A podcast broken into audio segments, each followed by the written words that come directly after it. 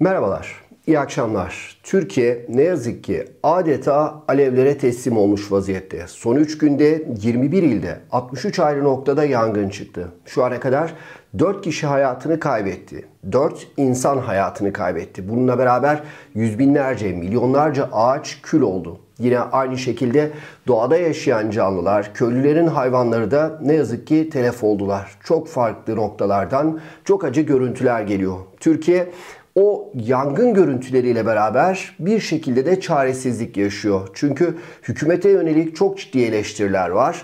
Öte taraftan hükümete yakın bazı isimler ise olayı provoka etmeye çalışıyorlar ve o yangın boyunca yaşanan yani 3 gündür devam eden o acizliği, o eksikliği bir şekilde toplumun farklı kesimlerine yönlendirmeye ve bir provokasyon yapmaya çalışıyorlar. Bugün sosyal medyada e, düşen bazı görüntüler, yapılan açıklamalar açıkçası insanın kanını donduran cinstendi. Çünkü Türkiye'de zaten ortam gergin, günlerdir devam eden göçmenlerle ilgili söylemler var. Şimdi de yangın sebebiyle yine Kürtlere hedef alan açıklamalar. PKK deniyor ama arkasından HDP kapatılmalıdır vesaire açıklamaları geliyor.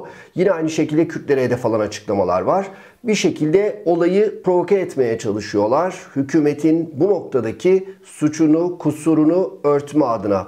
Bütün bunlar olurken organize suç örgütü lideri Sedat Peker yine sosyal medya hesabından provokasyon uyarısı yaptı. Neden söz ediyorum? Birazdan onu da paylaşacağım. Ama hani e, bu provokasyon ne kadar etkili olur? Buradan gerçekten e, toplumun farklı kesimlerini hedef alan e, Allah korusun farklı olaylar cereyan eder mi? Bunu şu anda söylemek zor. Ama şu bir gerçek. Bugün yine Konya'da e, birkaç gün öncesinde yaşanan bir olayın devamı olarak e, 7 insan e, katledildi. Yine e, Konya'da bir Kürt aile katledildi. Bu olayın da ayrıntılarına bakacağız. Ama önce gelelim e, yangınlar meselesine. Az önce de söylediğim gibi Türkiye büyük bir e, felaket yaşıyor ve bu felaketin ortasında herkesin dönüp baktığı kişiler elbette ki yetkililer. Yetkililer ne söyleyecek, nasıl aç, ne diyecekler, bu konuyu nasıl çözecekler e, buna bakılıyor. Bugün e, Tarım Bakanı Pakdemirli bir açıklama yaptı. Olayların kilitlendiği bir nokta Türkiye'nin yangına müdahale etmek için gerekli araçlarının olup olmadığı, yani yeterli uçak var mı, yeterli helikopteri var mı, envanterinde bu araçlar ne kadar var bu tartışılıyor ve e, Türk Hava Kurumu'nun elindeki uçaklarının kullanılıp kullanılmadığı ya da kullanılır olup olmadığı tartışılıyor. Bugün Bakan Pakdemirli çok açık ve net konuştu.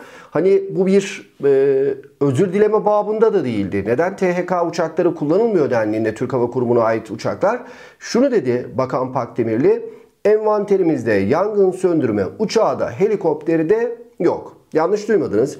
Türkiye Cumhuriyeti Devleti'nin %29'u e, ormanlarla kaplı bir ülkeye sahip Türkiye Cumhuriyeti Devleti'nin yangınlara müdahale etmek için kendi envanterinde uçağı ve helikopteri yok. Peki ne yapıyoruz bu durumlarda? Kiralama yoluna gidiyoruz. Yani kendi bir kurumumuz var. O kuruma ait uçakların çalıştırılması, takviye edilmesi ya da doğrudan yeni uçakların alınması vesaire bundan bahsetmiyoruz. Kiralama yoluna gidiyormuşuz. Bunu öğrendik. Bir kez daha altı çizildi. Bakan e, Pakdemir'in açıklaması böyle. Ekrana da getiriyoruz zaten. Şimdi ikinci açıklama hani e, garip bir durum. İnsanlar canıyla boğuşuyorlar. E, Türkiye'nin dört bir tarafında yangınlar söndürülmeye çalışılıyor. Dışişleri Bakanı Mevlüt Çavuşoğlu. Açıklamayı neden Çavuşoğlu yapar o da ayrı bir mesele ama Dışişleri Bakanı Mevlüt Çavuşoğlu da bölgede ve kendisi şöyle dedi. Yardım hesabı açıldı. Milletimiz cömerttir. Yani millet vergi veriyor. Korona oluyor. Yardım hesabı açıyoruz. Deprem oluyor. Yardım hesabı açıyoruz. Yangın oluyor. Yardım hesabı açıyoruz. Peki bu paralar nereye gidiyor? Yani uçak alıyor muyuz? Almıyoruz. Helikopter alıyor muyuz? Almıyoruz. Ama her fırsatta, her o yaşanan olaydan sonra, her felaket sonrası yardım topluyoruz. Sel felaketi oluyor, yardım topluyoruz. Bakanın bu konudaki çözümü yardım toplamak. Dışişleri Bakanı Mevlüt Çavuşoğlu. Şimdi bir başka görüntü paylaşacağım sizinle. Çünkü e, hani uzaktan meseleyi anlattığınızda yaşanan acının, yaşanan çaresizliğin bazen anlaşılmadığı oluyor. İnsanlar o duyguyu hissedemiyorlar. Ama doğrudan bu acıyı yaşayan bir insan, bu çaresizliği yaşayan bir insanın sözleri pek çok şeyi net bir şekilde ifade edebiliyor. Bakın o 3-5 saniyede vatandaş yaşadığı problemi nasıl anlatıyor? Hiçbir şeyim kalmaz bak. O kadar pırtıp çoğalıp 15 ton buğday yaparı git. Mallar boş. 200 olacak kadar malla eline vardı git. Şimdi gelelim Türk Hava Kurumu meselesine. Türkiye'de yıllarca yangınlara müdahale etmek için kullanılan araçlar, helikopterler Türk Hava Kurumu'na ait. Türk Hava Kurumu'nun uçakları. Yıllardır bu konuyu konuşuyoruz. Ve bu çıkan 3 e, gündür devam eden yangınlar sonrasında gözler Türk Hava Kurumu'na çevrildi. Uçaklar yeterli yetersiz bu bir tartışmanın bir boyutu. Fakat Türk Hava Kurumu'nun şu anda ne yaptığı sorusu da önemli. Hani elinizdeki uçaklar ihaleye dahil edilmiş dahil edilmemiş olabilir. Ama siz bir inisiyatif alırsınız. Ya arkadaş kimsenin bize bir şey demesine gerek yok ki. Ben bu uçakları uçururum. Sorumluluğuna da katlanırım dersiniz gerekirse. Öyle ülke yanıyor. Peki ülke yanarken Türk Hava Kurumu'nun kayyım başkanı ne yapıyor biliyor musunuz? Düğüne gidiyor. Bu akşam bir özel durumum vardı. Bir çocukluğundan beri büyüttüğümüz bir kızımızın düğünü vardı. Oraya gitmek zorunda kaldım. Şimdi Türk Hava Kurumu'nun kayyum başkanı düğüne gidiyor ama bir diğer taraftan bu ülkenin gencecik çocukları o yangını söndürmek için elinden geleni yapıyorlar bölgede. Kim gibi mesela? Şahin Akdemir gibi. Şahin Akdemir bölgede hani yangınla mücadele eden ekiplere su taşırken hayatını kaybetti. Ve e, kayyımsa yani THK'nın başındaki kayyımsa kayyım şu demek aslında yönetimden hükümet memnun değil, iktidar memnun değil, saray memnun değil. Bir katakulliyle ne yapıyorsunuz? Başındaki insanı değiştiriyorsunuz. Oradaki yönetimin kendi içerisinde oluşmasını engelliyorsunuz. Ama demokratik yollarla ama yönetim kurulunun kendi seçileceği şekilde oraya bir kayyum atıyorsunuz. İşte o kayyum ikinci kez açıklama yapmış. Şöyle diyor, e, ben bir düğüne katılmadım, bir nikahtı diyor. Yani düğüne değil nikaha katılmış. Ya Türkiye öyle bir yer ki 15 Temmuz oluyor, komutanlar düğüne gidiyorlar. Yangın oluyor, Türk Hava Kurumu Başkanı veya kayyum başkanı neyse yönetimin başındaki kişi nikaha gidiyor. Düğüne gitmemiş. Kendisini böyle savunmuş. Hani e, lafın tamamını söylemeyeyim. Mahalle yanarken derler ya. Mahalle yanarken durumu anlayacağınız üzere. Günlerdir devam eden yangın sonrası gözlerin çevrildiği, daha doğrusu gözlerin aradığı isim Türkiye Cumhurbaşkanı Recep Tayyip Erdoğan. Erdoğan ne diyecek diye e, herkes merakla bekliyordu. Klasik e, cuma namazı sonrası konuşmasını yaptı Erdoğan ve e, açıkçası e, THK'nın uçaklarının gündeme getirilmesiyle ilgili ilginç bir sistemde bulundu. Önce bir sisteme bakalım sonra üzerine konuşalım. Burada dünyada sayılı itfaiye örgütlerinden bir tanesine biz sahibiz. Öyle bunların anlattığı gibi değil. Yok bilmem işte Türk Hava Kurumu'nun işte uçakları varmış da bilmem. Neye göre söylüyorsun bunu? Neyi biliyorsun da söylüyorsun? Türk Hava Kurumu'nun şu anda elinde buralarda rahatlıkla kullanılabilecek uçak falan yok. Şimdi Erdoğan diyor ki e, Türk Hava Kurumu'nun uçakları gündeme getirildiğinde Türk Hava Kurumu'nun elinde yok böyle uçaklar. Uçamaz o uçaklar. Yeterli değil uçaklar. Hani sanırsınız ki Türkiye Cumhuriyeti Devleti'ni 19 yıldır hatta 20 yıldır AKP ve kendisi tek başına yönetmiyormuş gibi Erdoğan muhalefete hesap soruyor. Ya orada uçaklar yoksa bu senin problemin. Uçaklar var. THK Başkanı e, yangına müdahale etmek yerine düğüne ya da nikaha nereye gidiyorsa gidiyorsa bu da senin problemin. Çünkü hani o kurumun başına da o insanı sen getirdin. Öyle veya böyle o kurumdan sorumlu olanlar da sizlersiniz. Bir yetersizlik varsa sizin yetersizliğiniz. Eğer vatandaş burada hala uçakların çalıştığını düşünüyorsa ki çalışıyor birazdan paylaşacağım. Çalışıyor ya da çalışmıyor ne olursa olsun oradaki iyi ya da kötü her şey sizin sorumluluğunuzda. Bunun altını bir kere çizelim sonra devam edelim. Hani Erdoğan böyle dedi e, A Haber durur mu? Şimdi e, bir yandan açıkçası yalanlıyor mu destek mi oluyor önemli değil ama şöyle diyor A Haber. Türk Hava Kurumu'na ait 20 hava aracı aktif görevde neden algı operasyonu yapıyorlar? İşte THK gerçeği haber bu. Bizim içimiz yandı, sizin yüzünüz kızarmadı. Ya yüzü kızaracak olan varsa hükümet yetkilileri. Niye vatandaşın yüzü kızarsın? Niye bu durumu sorgulayan halkın yüzü kızarsın? Sizin yüzünüz kızarsın. Mesela Erdoğan bir şey söylüyor. Erdoğan ailesinin yönettiği Sabah gazetesi bir şey söylüyor. Şimdi kime inanacağız? Birinizden birisi doğruyu söylemiyor. Kibarca ifade edeyim. Yalan söylüyor demeyeyim. Ama birinizden birisi doğruyu söylemiyor. Şimdi mesela ee, o THK başkanı sadece düğüne gitmemiş. THK'nın başındaki, Türk Hava Kurumu'nun başındaki isimler. Zaten kayyım atanmasının sebebi de o. Hani toplum çabuk unutuyor. Toplumun bu çabuk unutmasına, hafızasının güçlü olmamasına güveniyor bence iktidar. Neden söz ediyorum? Türk Hava Kurumu'nun 14 uçağın satışı, Türk Hava Kurumu 14 uçağın satışı için ihaleye çıktı. Ne zaman çıkmış? Satıyorlar ellerindeki uçakları. Ee, 16-10-2020'de yani 2020 yılında 10. ayda satışa çıkmışlar. Peki uçaklar yetersiz, yeni uçak lazım, zaten eksik. Niye satıyorsunuz? Hani bugün sosyal medyada görmüşsünüzdür. İspanya'nın şu kadar uçağı var. 30-40. İşte Yunanistan'ın beğenmediğimiz komşu Yunanistan'ın şu kadar uçağı var. Bunun bu kadar uçağı var. Bir yayın başında da söyledim. Peki bizim ne kadar uçağımız var? Bakan diyor ki envanterimizde uçak yok. Helikopter yok. Ne yapıyoruz? Kiralıyoruz. Milyonlarca lira para veriyoruz. Kıbrıs'a giderken 8 uçak kullanıyoruz. Her bakan için ayrı uçak. Erdoğan için 13 uçaklık filo yapıyoruz. Filo kuruyoruz. Birazdan onun rakamlarını paylaşacağım. Ama iş memleketin ormanlarını korumaya gelince envanterde uçak yok. Ve bunu hani böyle bir övünerek kardeşim yok olsa vermez miyiz diyor. E niye yok? Zaten soru bu. Şimdi 14 uçağımızı satmışız. Peki uçaklar uçmuyor mu? Uçaklar uçuyor. Nereden biliyoruz bunu? Hani şu e, küçük damadın festivali vardı ya Teknofest vesaire falan. Şu sihaları yapan e, damat. İşte onun düzenlediği Teknofest'te o uçaklar uçtu. Ne zaman uçtu? 2019 yılındaki o programda, o festivalde uçaklar uçtu. Görüntüleri de var. İsteyenler zaten sosyal medyaya girip baktığında o uçakların uçtuğunu görürler. Burada başka bir şey var. Kuvvetle muhtemel Türk Hava Kurumu'yla anlaşılmaz bir şekilde aralarında bir problem var hükümetin. Ben bunu iki şeye bağlıyorum. Birisi şu olabilir. Ya arkadaş bu orman yangınları çıksın. Çıktıktan sonra zaten o bölgeyi ranta açarız. Oradan biz yolumuzu buluruz. Eğer bu filolar güçlü olursa, bu bir komplo teorisi ama e, örnekleri var. Eğer bu e, yangın söndürme filoları güçlü olursa e, bu zaman yani ranta açamayız biz bir yerleri. Öyleyse bırakalım bir kısmı yansın. Zaten vatandaş 3 gün şikayet eder, 4. gün unutur. Birincisi bu olabilir. İkincisi eğer Türk Hava Kurumu üzerinden bir şey yaparsak hani bu kiralamalar falan yapıyor ya şu anda hükümet. Oradan acaba gerekli komisyon alamayacaklarını mı düşünüyorlar? THK üzerinden bu işleri yaparlarsa. Bilmiyorum Türk Hava Kurumu üzerinden. Ama bir problem var. Ya da Türk Hava Kurumu'yla enteresan bir şekilde aralarında bir husumet var.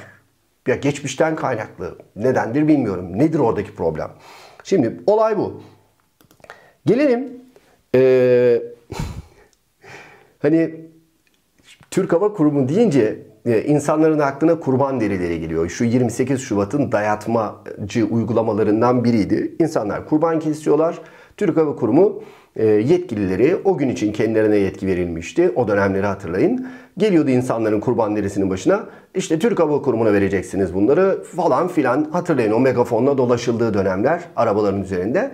Şimdi CHP milletvekili diyor ki hani Böyle muhalefet olursa her şeyi yapar iktidar. Diyor ki çünkü Erdoğan demiş ki THK'nın elinde buralarda rahatlıkla kullanılabilecek uçak falan yok. Bunu alıyor. 19 yıldır ülkeyi yöneten iktidara hesap sormak yerine şunu diyor. Çünkü diyor FETÖ kurban derilerini rahatça toplayabilsin diye bilerek ve isteyerek Türk Hava Kurumu'nu iflasa sürüklediniz, uçaklarını çürüttünüz.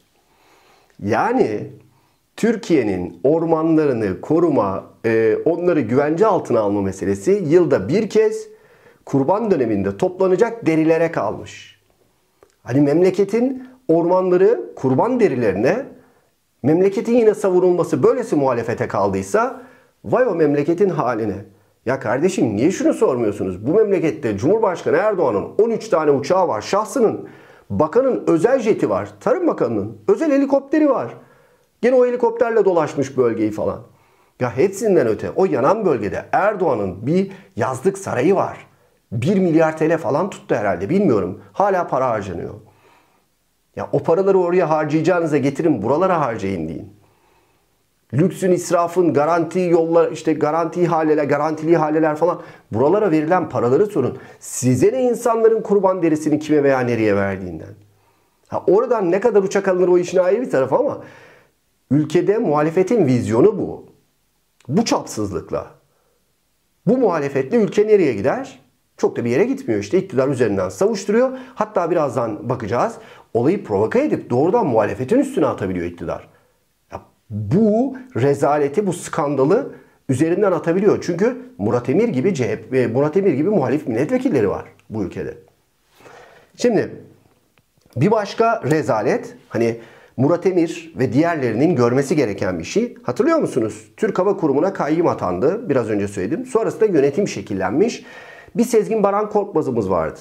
Amerika Birleşik Devletleri'ni dolandırmakla, kara para vesaireyle suçlanıyordu. İçişleri Bakanı Süleyman Soylu'nun kaçına yardım ettiği söylenen, işte efendim kimlere milyonlar dağıtan falan filan bir adam. Sezgin Baran Korkmaz. O adamı getirip Türk Hava Kurumu'nun yönetimine sokmuşlar. Ya arkadaş, Sezgin Baran Korkmaz kim? Ne iş yapar? Niye Türk Hava Kurumu'nun yönetiminde yer alır? Diye kimse sormuyor. Kurban değerlerini soruyor muhalefet. Böyle de güzel bir muhalefetimiz var. Neyse geçelim şimdi. Hani mahalle yanarken dedik ya Türk Hava Kurumu'nun başındaki adam için. Aynı şey mahalle yanarken hükümete yakın medya için de geçerli. Havuz medyası için. Neden bahsediyorum? Mesela Kanal 7'den bir haber. Diyor ki Haber 7. Yerli ve milli insansız helikopter Antalya'nın Manavgat ilçesindeki yangına müdahale için kullanıldı. Türk Teknoloji şirketi tarafından tasarlanan. Ben söyleyeyim bu damadın şirketi. Söyleyemiyorlar belki ama ki bakanlar da gitmiş önünde poz veriyor. Yani aslında reklamını yapıyorlar. Ee, tasarlanan helikopter saatte 160 kilometre hıza çıkıyor. E bine çıksın. Ya bine çıksa ne olur? Yangına müdahale ediyor mu bu helikopter?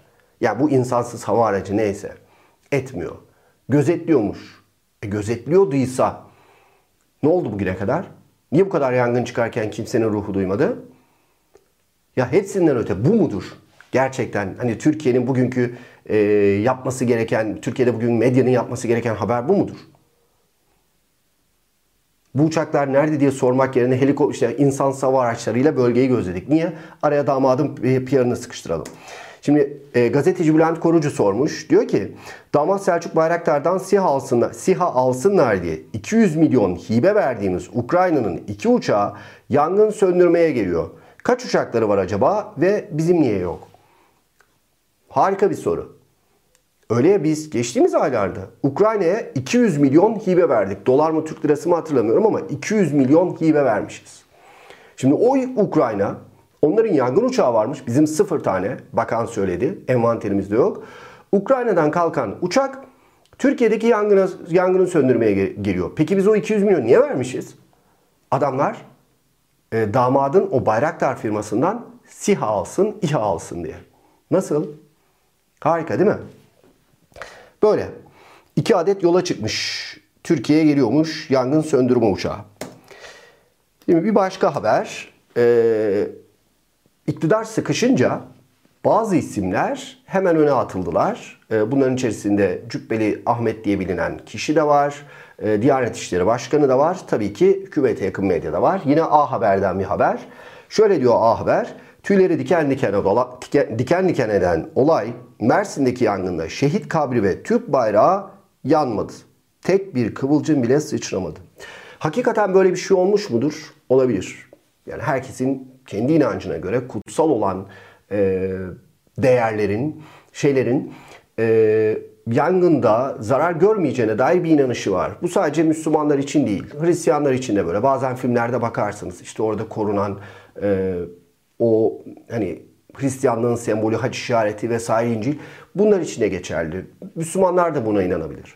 Hakikaten bu hadise de yaşanmış olabilir ama gerçekten olay bu mu? Çünkü insanlar e, İslamcı bir hükümete yönelik ciddi eleştiriler yöneltirken e, insanların dine olan bakışlarını sorgulama hatta öfkeye dönüştürebilecek böylesi haberleri niye yaparlar?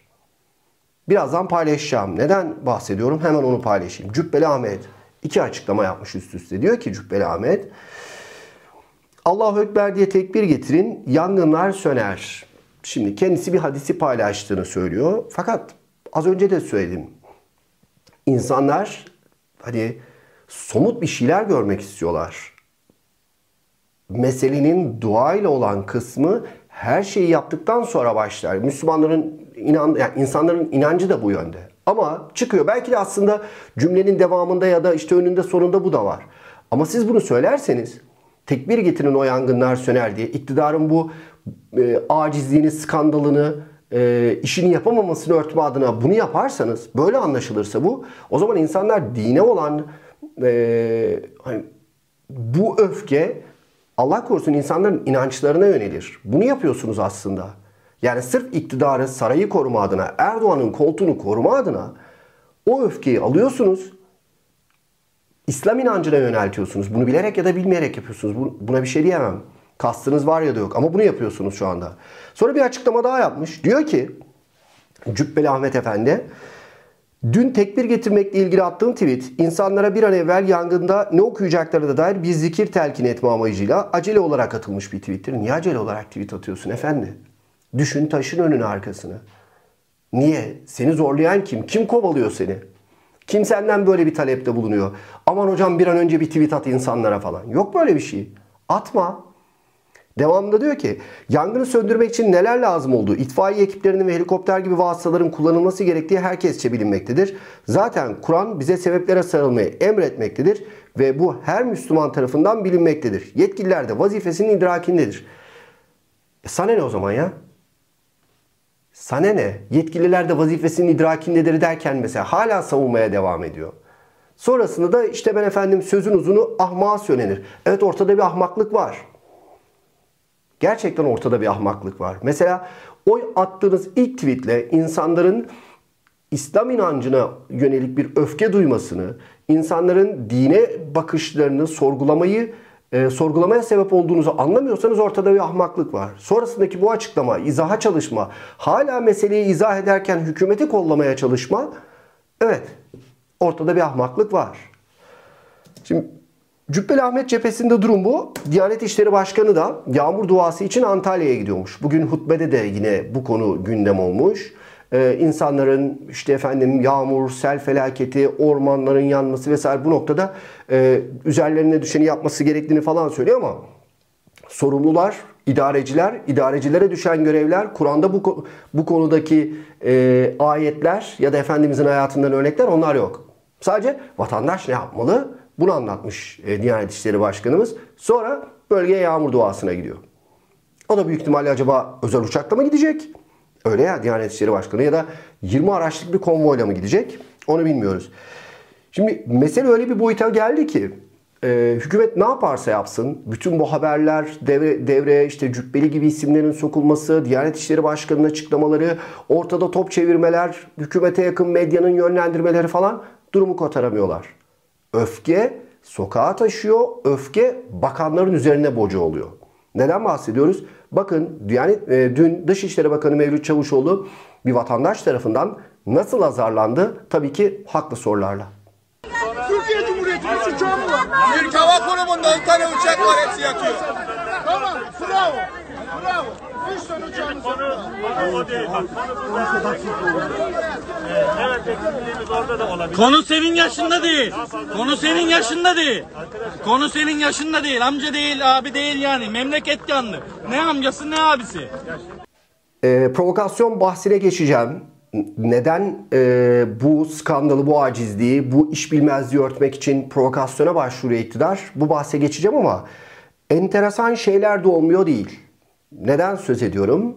E, Cumhurbaşkanı Yardımcısı Fuat Oktay bugün bir açıklama yaptı.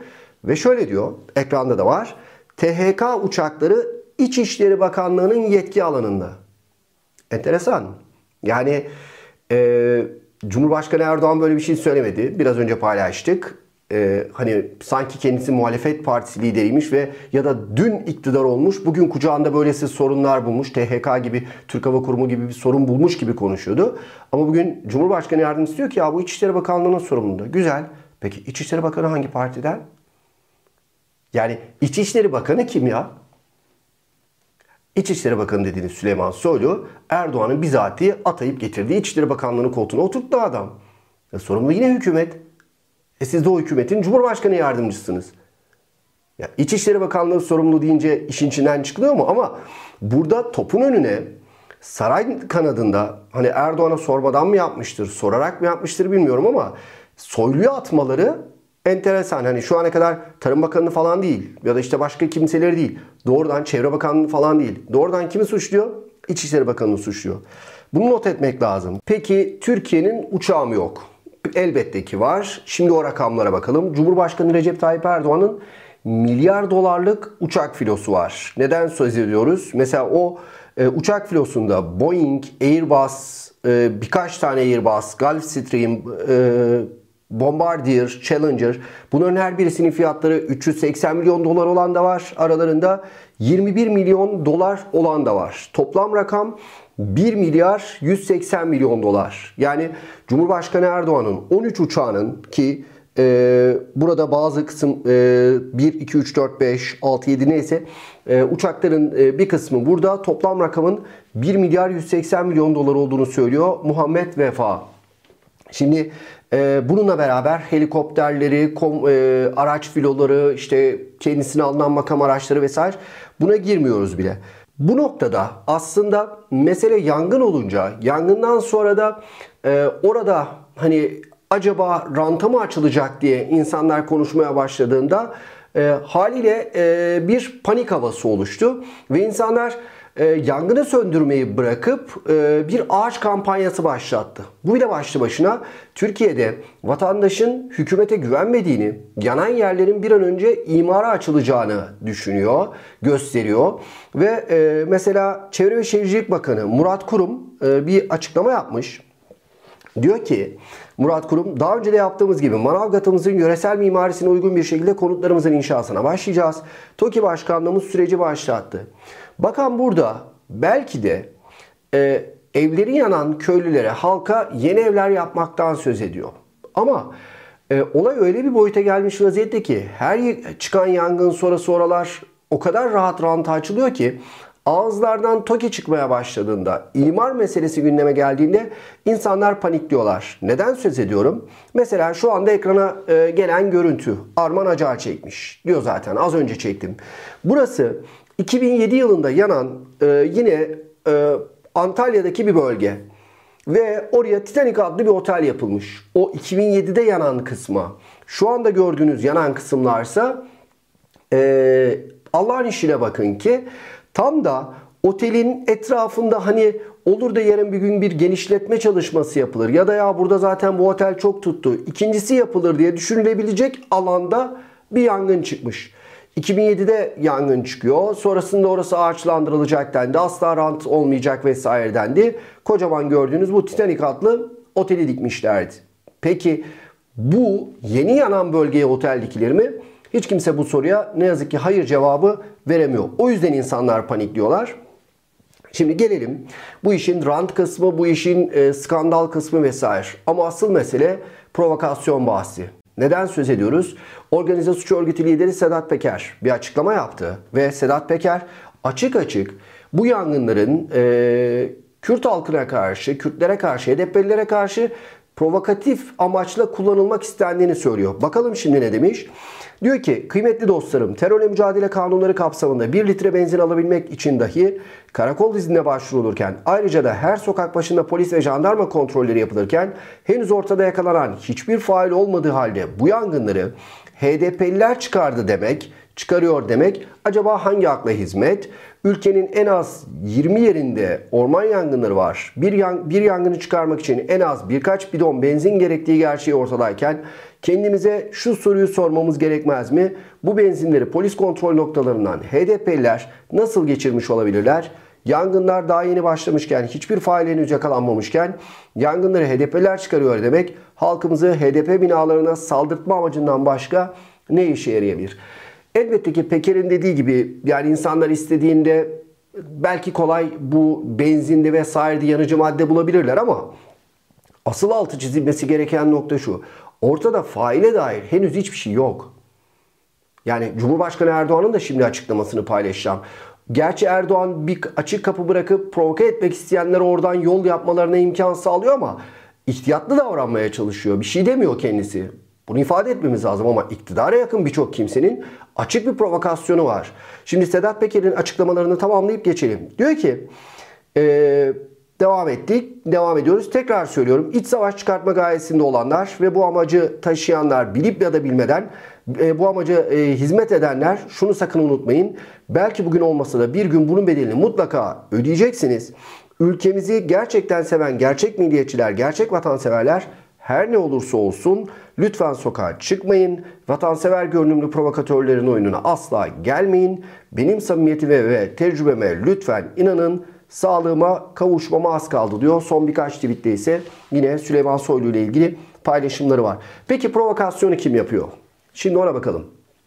Provokasyonda enteresan bir ittifak var. Mesela gazeteci Aziz Üstel onlardan birisi. Garip bir tweet atmış. Diyor ki yangınları Yunanistan'ın talimatıyla PKK yakıyor. Bunu MIT çok gizli damgalı raporuyla Cumhurbaşkanı'na bildirdi. Peki Cumhurbaşkanı Erdoğan'ın açıklamasını şimdi vereceğim. Yani Erdoğan'ın bilmediğini, Erdoğan'ın kamuoyuyla paylaşmadığını Aziz Üstel nereden biliyor? Şimdi bakalım bir Erdoğan ne demiş. Sonra diğer provokatif açıklamalara döneceğiz. Soruşturma yoğun bir şekilde devam ediyor. Suikast, bu tür şeyler var mı, yok mu? Bunların üzerine gidiliyor. Burada İçişleri Bakanlığımızın şu anda yoğun çalışmaları var. İstihbarat örgütlerimizin yine aynı şekilde yoğun çalışmaları var. Tabii bütün bu çalışmalardan sonra net ne olabilir? Bunu o zaman açıklamak durumunda olacağız. Fakat bu tabii şöyle yani boş verilip de geçilecek bir iş değil. Aziz Üstel'e sormak lazım. Aziz Üstel nereden biliyor? Erdoğan'ın yaptığı, e, Erdoğan'ın söylemediği, açıklamadığı bu bilgi Aziz Üstel nereden biliyor? Peki bir başka provokasyon. Zaman zaman biz görüyoruz Melih Gökçek'in provokatif e, çıkışlarını, tweetlerini ama bu bambaşka bir şey. Diyor ki Melih Gökçek, alçaklar drone ile yangın çıkarıyorlar. Videonun sonuna bakın, drone, drone'un ayağını göreceksiniz. Şimdi bu video sosyal medyada uzunca zamandır dolaşan bir video. Ve zaten birçok e, sosyal medya kullanıcısı da bu konuları takip eden insanlar da Melik Gökçe'nin tweetinin altında uyarmışlar Gökçe. Diyorlar ki Sayın Başkan bu böyle değil. Bu dünyanın farklı yerlerinde yangına müdahale etmek için kullanılan bir yöntem. Ters e, rüzgar vesaire neyse bilmiyorum. Bu bir yöntem diyorlar ve bu görüntü çok eski diyorlar. Bunun son yaşanan olayla hiçbir ilgisi yok diyorlar. Peki bir şey değiştiriyor mu? Değiştirmiyor. Melik Gökçek o tweet'i milyonlarca takipçisi olan birisi bu. Yani köyün delisi falan değil. Sokaktan geçen bir insan değil. Ankara'yı 20 yıl yönetmiş, başkenti 20 yıl yönetmiş bir belediye başkanı. Bir dönemde AK Parti'nin en güçlü isimlerinden birisi her ne kadar şimdi kenara atılmış olsa da. Ama Gökçek bunu yazabiliyor ve bunu tutabiliyor sosyal medya hesabında hala. Gökçek bunu yaparken Başka kim var ona omuz veren? Bence e, bugünün en iyi hani gazetecilik adına önemli takiplerinden birisiydi. Önder Deligöz bir gazeteci arkadaşım şunu paylaşmış. Şimdi alt tarafta Doğu Perinçek'in tweet'i var. Önce ona bakalım. Diyor ki Türk ordusu PKK'yı eziyor, bitiriyor. Can çekişen PKK ormanımızı, manavgatımızı, köylerimizi yakma çılgınlığını çare sanıyor. Burada görünmüyor ama o tweetin devamı var. Ekran fotoğrafını alınca bu kadarı çıktı. Orada diyor ki e, HDP kapatılmalı. HDP kapatılmalı bahsine nasıl geldi bu işin ayrı bir tarafı. Ama aması şurası önemli. Önder Deligöz çok önemli bir ayrıntıyı paylaşıyor bize. Diyor ki 2000'e doğru dergisi. Perinçek'e bir dönem yönettiği bir dergi. 90'lı yılların dergisi. Diyor ki 3 Eylül 1989 Perinçek'in 2000'e doğru dergisi gerilla barınamasın diye ordu orman yakıyor. Yani 90'larda ordu orman yakıyor gerilla barınamasın diye haberi yapan gerilla dediği PKK'lı teröristler bu haberi yapan Perinçek aradan geçen 20 yılda 25 yılda bu defa ne yapıyor? Bu defa da diyor ki HDP PKK orman yakıyor. İşte devletimiz onlarla mücadele ediyor. HDP kapatılsın. İşte bu tam bir provokasyon. Bu tam bir provokatörlük. O gün de provokatörlük, bugün de provokatörlük. Şimdi bir başka e, paylaşım. Yine Melih Gökçek alıntılamış ama burada başrolde Cihat Yaycı var. Fetometre denen saçmalığın da mucidi aynı zamanda Cihat Yaycı. O da demiş ki dil birliğine, ağız birliğine dikkat edin. Yani sağdan, soldan, ulusalcı vesaire hepsi bir araya gelmişler. Diyor ki ihmal falan yok. Devlet Yunan PKK terörüyle karşı karşıya. Ya bu insan tüm amirallik vazifesine gelmiş. Kurmay zeka diyoruz. Bir komşu devleti açıkça suçlayabiliyorsun. Hangi delille? Delil falan yok. Fark etmez. Provoke et, devam et. Böylesi bir durum. Peki bunlar olunca ne oluyor biliyor musunuz? Böylesi önemli makamlardaki insanlar e, hedef gösterince bir grubu, bir sosyal grubu, bir halkı, bir toplumu, bir partiyi o zaman şu oluyor. E, Mustafa Selani paylaşmış. Diyor ki dün Manavgat'ta yangını çıkarttı diye linç edilmek istenilen ve araçları kullanılamaz duruma getirilen gençler yangını söndürmeye yardım için gitmişler. Şimdi böyle bir gerçeklik var. Provoke ettiğinizde o dağdaki yangını sokağa taşıdığınızda, şehre taşıdığınızda bunun önünü alamazsınız. Bunun farkında değiller. Türkiye'yi bir iç savaş ortamına soktuğunuzda bu nereye gider? Bunun farkında değiller. Şimdi 3 ayrı haber var peş peşe aynı konuyla ilgili. Onunla bitireceğiz. Konya'da Kürt aileye ırkçı saldırı. Sizi burada yaşatmayacağız. Bu haberin tarihi 12 Temmuz 2021. Yaklaşık 20 gün önce. Şimdi görüyorsunuz işte kafası gözü yarılmış kadın erkek bir grup var. Bir kavga çıkıyor Konya'da. Mesele ırkçı bir saldırıya dönüşüyor. Ee, saldırganlar ailenin kafasını gözünü yarıyorlar. Birinci haber bu. Sonra ikinci haberi paylaşacağım. Şimdi saldırganlardan iki kişi daha tahliye ediliyor. Haber bu. Toplam 10 saldırgan içinde koruma kararı çıkarılıyor. Yani saldıranlar korunuyor. Böyle bir karar çıkıyor. Ama işin özü saldırganlar serbest bırakılıyor. Birinci haberde ne diyordu? Yok edeceğiz falan. Peki ne oldu? Bugün ne oldu? Son haber. Bugün tarihli bir haber. Konya'da bir eve düzenlenen silahlı saldırıda biraz önceki paylaştığım haberdeki ev aralarında kadınların da olduğu 6 kişi öldürüldü. Saldırının ardından ev ateşe verildi. 30 Temmuz 2021. Hani Türkiye'de ormanlar yanıyor. 20 e, ilde onlarca nokta vesaire, 20 ayrı il, ilçede onlarca nokta vesaire. Fakat biraz önce de söyledim. O dağdaki ateşi şehirlere taşırsanız işte o zaman tüm Türkiye'yi gerçekten yakarsınız. Ve bu provokasyonu yapanlar bence bunun farkındalar ama e, hani provoke ettiklerinin farkındalar ama işin nerede biteceğiyle ilgili çok de bir çok da bir tahminler olduğunu düşünmüyorum ya da her şeyi göze almış vaziyetteler. Böyle de bir durum var. E, bu haberleri noktalıyoruz. Türkiye'deki yangın gerçeği bu, provokasyon meselesi bu, son Konya'da yaşanan olay bu. Sizden ricamız lütfen yayını beğenmeyi paylaşmayı unutmayın. Bir başka yayında yeniden görüşmek dileğiyle. Hoşçakalın.